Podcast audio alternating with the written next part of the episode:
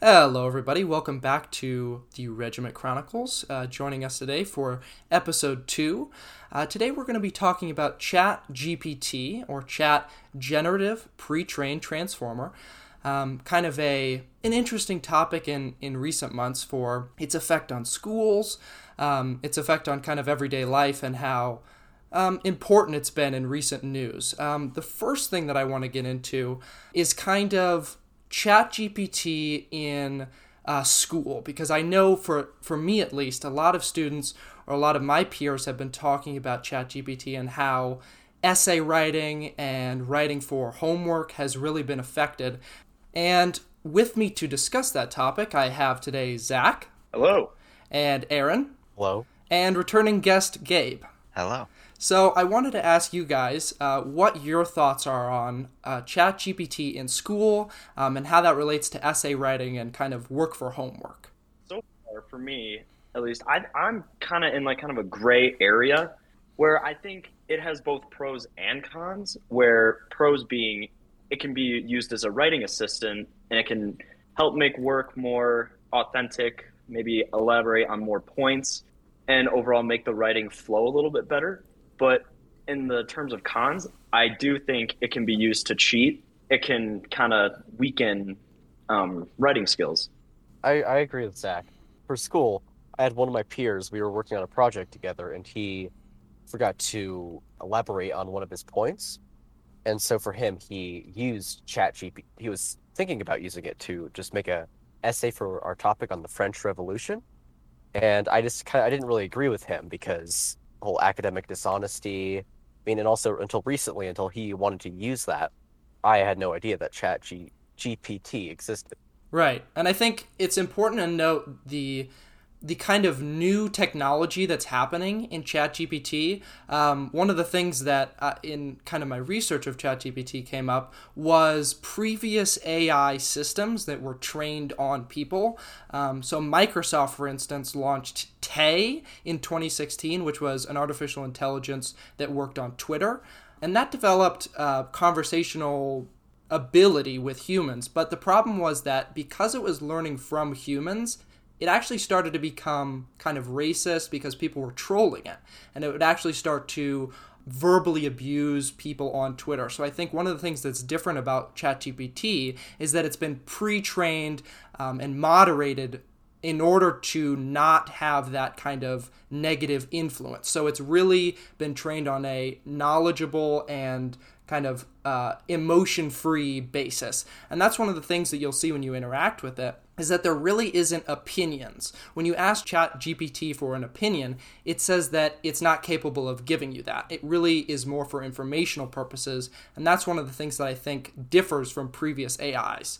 Um, but the next thing that I wanted to talk about was um, how Chat G P T um, has changed work for writing assignments um, in terms of like how it's detected by teachers. Because I think that's a big thing that a lot of teachers right now are worried about is how do we detect this? How do we sense when someone is writing with Chat G P T? Obviously, if they're a poor writer and they see this sudden boost, that might be an indication. What do you think are some ways that teachers can combat this Chat G P T in the classroom? I think, for one, it's very important to note that the whole point of Chat G P T is to try and replicate creative writing. So aside from having a very specific idea of what the actual author's skill level is and, you know, certain writing style is, there's not a very good way to detect it. You could change its medium, you could handwrite what it writes, you could transcribe it, which just makes it significantly harder to detect. Right. There are also some online G P T detectors. Interesting. If teachers just look hard enough into it, right, they might be able to detect some things because it can be really confident, right, in some of the things it says, but make like just no sense at all. And so. And that's important to note. It can make mistakes. So I think one thing that we have to worry about in terms of relying on this system is relying on it too much for information that you might get from, you know, a book or a journal or a peer-reviewed article, as opposed to relying on ChatGPT, because it can actually give you wrong information. It's pre-trained, so not it doesn't know how to answer every question. So when it's faced with a new question, it's kind of pulling from its database in order to form an answer, which might not always be correct. So there is kind of a danger in relying on this system. Uh, I'd also like to bring up that there is a program called G P T Zero that is a uh, that's built around Chat G P T, and it uses A I to detect A I. So that's quite interesting. interesting. Yeah, back on your topic of how, you know, it's not necessarily always accurate. Keep in mind as well, you were saying there's other sources of information, uh, but those are also not necessarily always correct. So correct. If you you're saying as well, Chat G P T. I mean, obviously, partially draws from other sources. Right, right. So if some of those sources are skewed or opinionated yeah, or that's wrong, true, that's true. Then the output is also going to be the same. Right. There's definitely still human flaws in, you know, the sources that we've created. But I think at this early stage, at least, we're probably better off for, you know, real important facts that we need, uh, relying on more peer-reviewed and factual sources that we know uh, come from sources that have been looked at by others, as opposed to Chat G P T, which, like I mentioned, is pulling from sources and kind of generating an answer, as opposed to something that's actually been recorded or measured. I honestly think, because from what I've researched, it can deliver information similarly to how a human can deliver information. So in terms of teachers detecting it in a classroom environment, I think it's going to be pretty difficult, because you could copy the text, go back and edit it. And I think really it's just going to be up to the student whether they want to continue learning the material for writing or if they want to use Chat G P T. And I think teachers, it's going to be a bit of a hassle, I think, for teachers to detect it. And I think it's really going to fall into the hands of the student to decide what they want to do with the technology. Right. No, that's an important thing. And, and going off of school is kind of an everyday activity. And one of the things that I wanted to talk about was kind of uses for Chat G P T in everyday uh, everyday life. One of the things that goes off of that is, of course, people have jobs. And Chat G P T has recently been kind of up for debate in terms of how that's going to affect the job market and how it's going to affect people doing their jobs. Because if you think about online jobs that don't require face-to-face contact, Chat G P T could be used to write newsletters. It could be used to write journalism, things like that. And I wanted yeah. to get your opinion on what you think the difference is between human creativity and human writing, um, and kind of the authenticity of that and Chat G P T. This goes a little bit off topic, but I know that a lot of like writers and journalists, they've said that um, it can save them a lot of time. Chat G P T saves them a lot of time if like finding sources or like getting started. I know that right. many authors and journalists use this, so they save a lot of time, and that leaves a lot of time for them to like improve. Right, not necessarily craft. For the creative aspect, but more for just getting the baseline so they can develop something better. Yeah.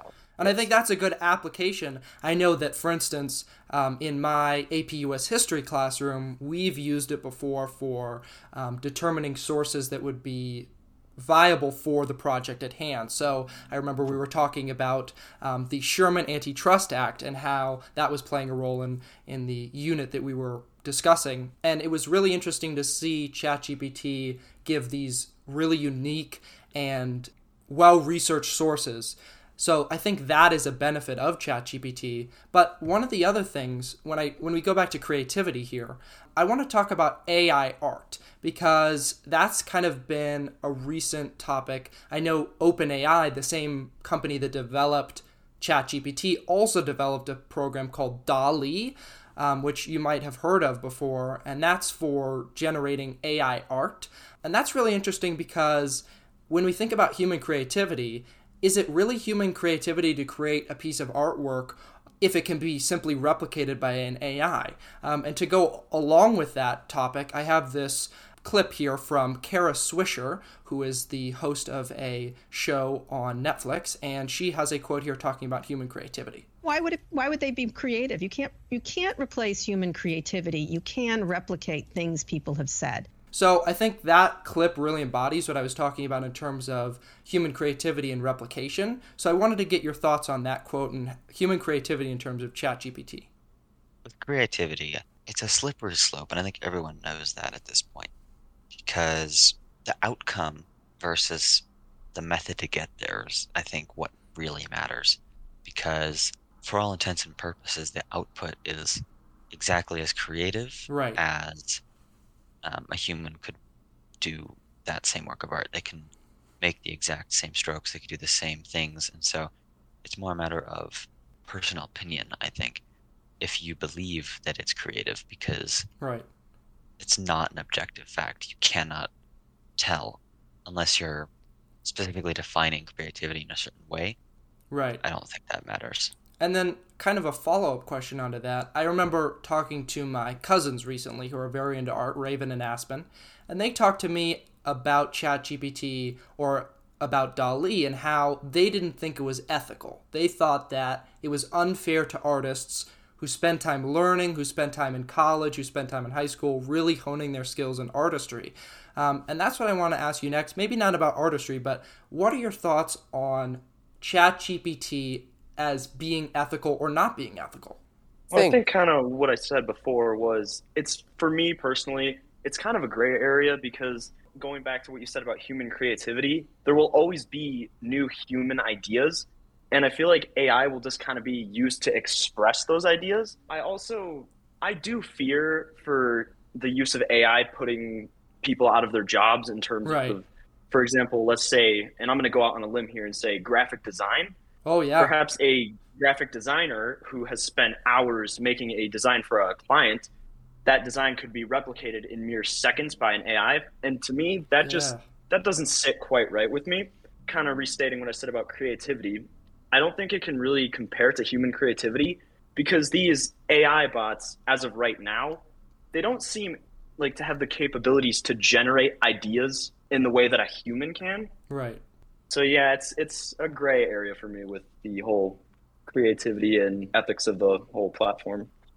I also know that a lot of like courts have had a lot of issues uh, either determining if it's actually like original, because a lot of these A I right. art uh, sources it from just like a vast, like essentially just like sources it from all of like Google Images, let's say. Mm-hmm. So they've had a, a really hard time deciding if that is like truly original or not. I think even went to the Supreme Court. I'm not sure if this is entirely correct, but and they determined that it was not original. Yeah, I'm not sure of the of the ruling on that, but it would make sense yeah. that if it was pulling, we have to think about the term ChatGPT, generative pre-trained. So it's being yeah. it has to be trained on some sort of subset of data. And like what you said, is it original to pull from images that humans have taken? I'm not sure. But what we have to also think about is that the the generation method that it's using to take the images and turn them into art is kind of, in a way, creativity. It's it's developed by humans, but it's its own tool that it's using to create this art. In terms of jobs, we think about the future of jobs in terms of A I, and I want to go off more onto A I in the future and how you think A I might be introduced into, for instance, hospitals. Or in our last episode, we talked about space, how A I might be used to guide rockets or guide spacefaring vessels.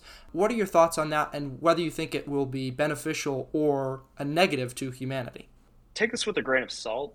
Personally, I would trust A I to do certain things, such as running distance calculations for, let's say, a rocket exploration. But I would not trust A I to perform right. a surgery on a human, because even though it could be micro precise, if something were to go wrong with the code, right. or there might be a connection error with the system right. that could cause the um, A I to malfunction, which could cause severe damage to a human who's undergoing surgery. Well, I'm just, just following off of Zach's comment. I mean, sure, I feel like I'm saying things similar to this. Humans also have those errors. But if a surgeon is going into work and he's tired that day, does he not have a higher chance right. of failure in the task than a bot? That Perhaps, is that is a good I mean, point. Those yeah. robots, it's more of a physical problem rather than right. anything. They will do what they're programmed to do. And, and they've so been trained heavily if they're on programmed, it. Exactly. It's also so, every every human body is, is different, so they're all not the same. So that also leaves concerns of like whether it can like actually know where it, what it's doing. Right. If something's like someone has a genetic um, mutation, like let's say I'm born with like only one kidney, right? And I'm having surgery, and it doesn't see that kidney, right? Well, that that would obviously be taken care of. Obviously, it would know where things yeah. are because you wouldn't go into surgery blind. It would be honestly stupid of whoever's making the robot and whoever's managing it to program it in the sense that it's not ready for those sorts of hurdles. Well, stave a, a lack of a kidney. I think what Aaron is kind of driving at is the ability, the difference between a robot just going based on predetermined actions and an A I. And that's the other thing. If you think about just an assembly line robot, what is it pre, you know predetermined to do? It stamps you know a sticker onto a box, right? It doesn't do anything besides that. And if something were to come along that wasn't a box, it wouldn't know how to deal with that that new object. So I think the difference between that robot and the new A I that we're talking about is being able to learn and develop a new action plan on the spot. So I think when we talk about G- ChatGPT, it probably hasn't seen the majority of the questions that we're giving to it, but it's taking what it's learned in the past and developing a new plan for how to combat or deal with this question and how to answer it. Okay, so the other thing that I wanted to talk about was we think about A I in the future, we think about is it ethical, but one of the things that I think has been depicted in a lot of pop culture, a lot of movies, songs even, um, is kind of the rise of A I, more so the rise of robots and machinery over humans. We think about The Matrix when we think about this, that humans are eventually going to be the, the prey, if you will, to A I and robots, and that's kind of an interesting proposition, but some of the things that I have been reading in my research of ChatGPT is that really that wouldn't be possible because robots and A I are in and of themselves designed by humans. So their purpose and their goal is not for the removal of humans because humans are their key to learning about the world. If they didn't have humans, they would have no pre-trained uh, information. So they would have nothing to go off of to continue to learn. So what do you guys think about that? So basically what I think going off of that is, first of all, let's remove a factor such as malicious hackers that could, right. let's say, corrupt the mind of an A I. Solely looking at an A I and its code, I do not think we need to worry about an A I rising up against humans. Yeah. Because it can't go out of its own code. It can only go to the limits of what it's been trained to right. do. And unless we teach an A I to make its own code, which right. I'm not sure how that would be possible without human ideas or human interaction, I do not believe we need to worry about A I rising against humans.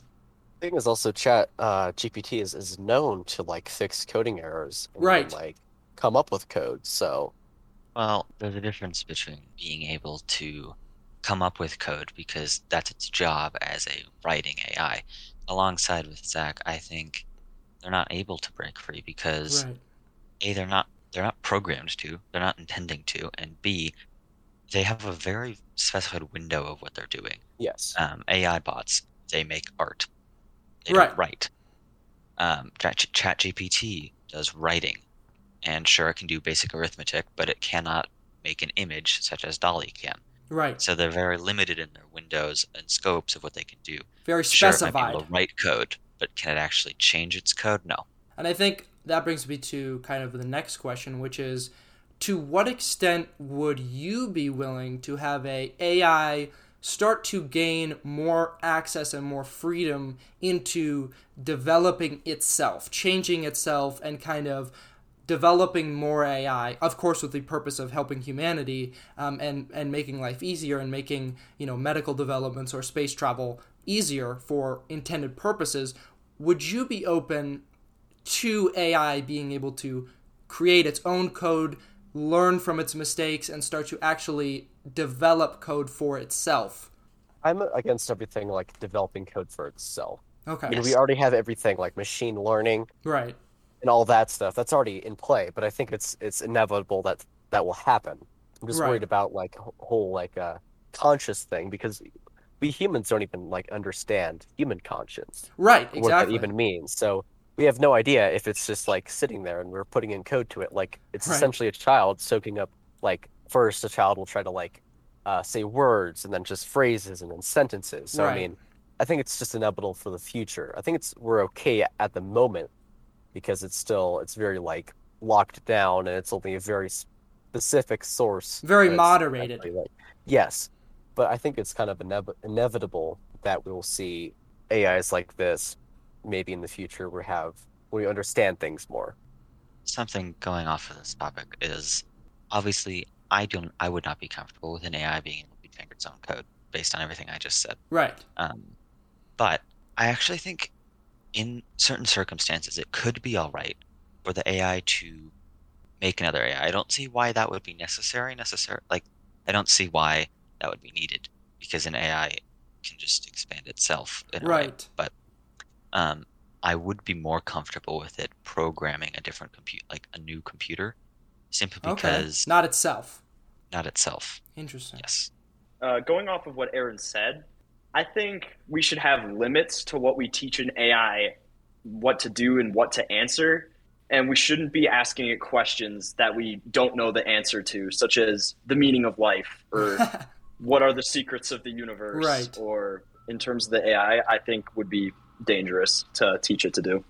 Right, and I think it's important to think about A I modifying itself because where is it getting the information on its its pre-trained set of information? We think of, again, generative pre-trained transformer is being trained on human information. So we always think about humans kind of falling back to greed or falling back to violence or falling back to survival. And of course, a machine is a machine and it doesn't have the emotional tendencies that a human does. But I think it's important to consider if we allow an A I to change itself, will it not devolve into what it's kind of been taught, what what humans have shown it that humans do? If a perfect A I was trained, you would assume that it would not devolve into violence, that it would not harm others or, or seek to.